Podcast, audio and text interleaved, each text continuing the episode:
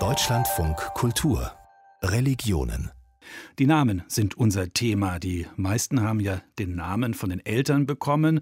Manchmal weisen diese Namen auch auf einen gewissen religiösen Hintergrund hin. Rainer Maria Rilke zum Beispiel oder Christoph Maria Herbst oder in meinem Fall Christopher Peter Maria Ricke. Da bimmelt's schon ein bisschen katholisch. Es kommt aber auch vor, dass sich mit einer Lebensentscheidung der Name ändert, wenn zum Beispiel aus Jorge Mario Bergoglio Papst Franziskus wird. Ich spreche jetzt mit Joachim Schaffer-Suchomel, der seit Jahrzehnten zu Namen forscht, sie deutet. Sein Handbuch der Vornamen erscheint in diesem Sommer neu. Herr Schaffer-Suchomel, gerade haben wir über Schwester Philippa berichtet, die vor ihrem Ordenseintritt ganz anders hieß und den neuen Namen als Neuanfang erlebt. Was sagen Sie dazu? Wenn man in einen Orden eintritt, natürlich aus religiösen Gründen, ist es ganz verständlich, dass man den weltlichen Namen abgibt und äh, sich einen neuen Namen gibt, weil man äh, begibt sich ja auch in eine völlig neue geistige Atmosphäre, die mit dem Ursprungsnamen nichts mehr zu tun hat. Problematischer wird es, glaube ich, wenn wir so aus Lust und Laune mal uns da neu einweihen lassen, mal zu den Synjassens gehen, mal woanders hingehen und den alten Namen ablehnen. Da habe ich sehr oft die Erfahrung gemacht, dass Menschen mit ihren alten Namen Probleme hatten, wie diese altdeutschen Namen Gudrun, obwohl der Name, wenn die Menschen das dann erfahren, Gudrun ist ja das Gute, das Gute, das Ruhen, die Runen ist das Rinnen in Fließen zu bringen, das Gute ins Fließen zu bringen. Ursprünglich geht es ja auf Grund, Kampf zurück, aber auch das Gute spielt eine Rolle. Wenn wir das wissen, wo der Name tatsächlich herkommt, dann können wir uns auch neu in unseren Namen verlieben und auch die Erwartung, die unsere Eltern in den Namen gesetzt haben, verstehen. Wie ist das mit diesen Erwartungen? Vielleicht denken Eltern ja gar nicht so sehr nach, sondern gehen eher nach dem Klang. Das ist eine ganz normale Sache, dass wir in einen Namen eine Erwartung mit hineingeben. Ich hatte mal ein Interview mit dem Pfarrer Jürgen Fliege, der hat gesagt, die kleinen Kinder flüstern ihrer Mutter den Namen ins Ohr. Also finde ich auch eine sehr schöne Vorstellung.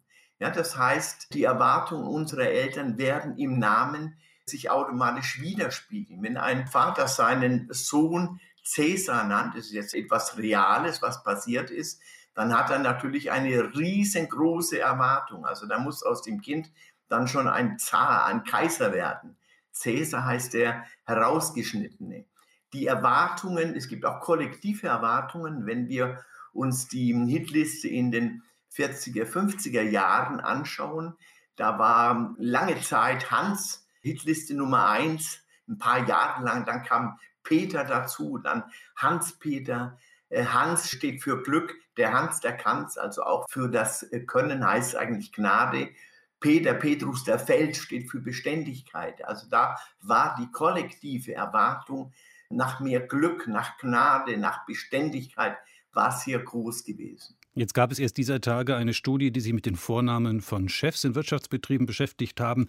Da punkten Andreas, Michael und Katja ziemlich gut. Ist in diesen Namen schon angelegt, dass aus denen mal was wird? Ja, dass jemand was daraus wird, aus den anderen Namen wird auch etwas.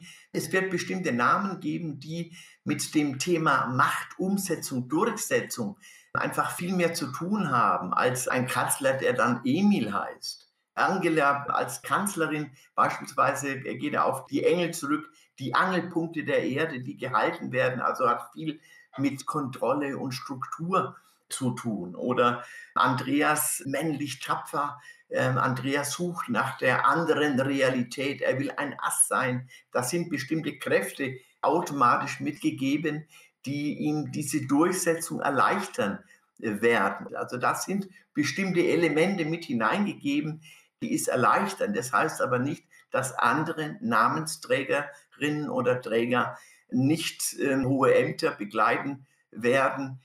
Sie müssen vielleicht noch ein bisschen mehr dafür kämpfen. Eltern geben ihren Kindern mit dem Namen etwas mit. Wir wissen, dass Kinder, die Chantal oder Kevin heißen, es in der Schule möglicherweise etwas schwerer haben.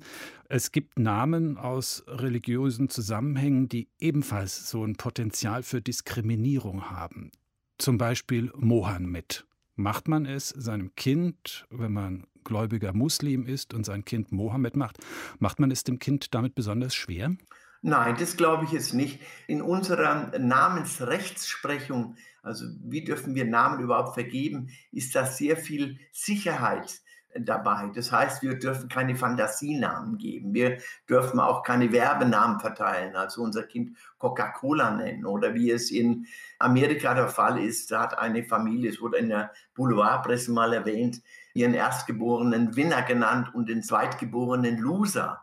Das sind dann so Launen, die die Eltern einfach freien Lauf lassen. Und das ist nicht gut. Unsere Namen sind niemals schlecht, auch wenn wir manchmal denken, Mensch, da ist ja erstmal eine negative Bedeutung. Also wenn wir Claudia hören, Claudia die lahme Hinkende, ja, wer würde sein Kind Claudia nennen, wenn er weiß, dass es lahmhinkend bedeutet? Wenn wir dann in der Sprache weitergehen, dann geht das Lahm auf das russische Lom zurück, was brechen heißt. Das heißt, Claudia hat die Kraft, mit Altem zu brechen, Neues zu suchen. Joachim Schaffer-Suchrummel, ganz herzlichen Dank. Ja, bitteschön.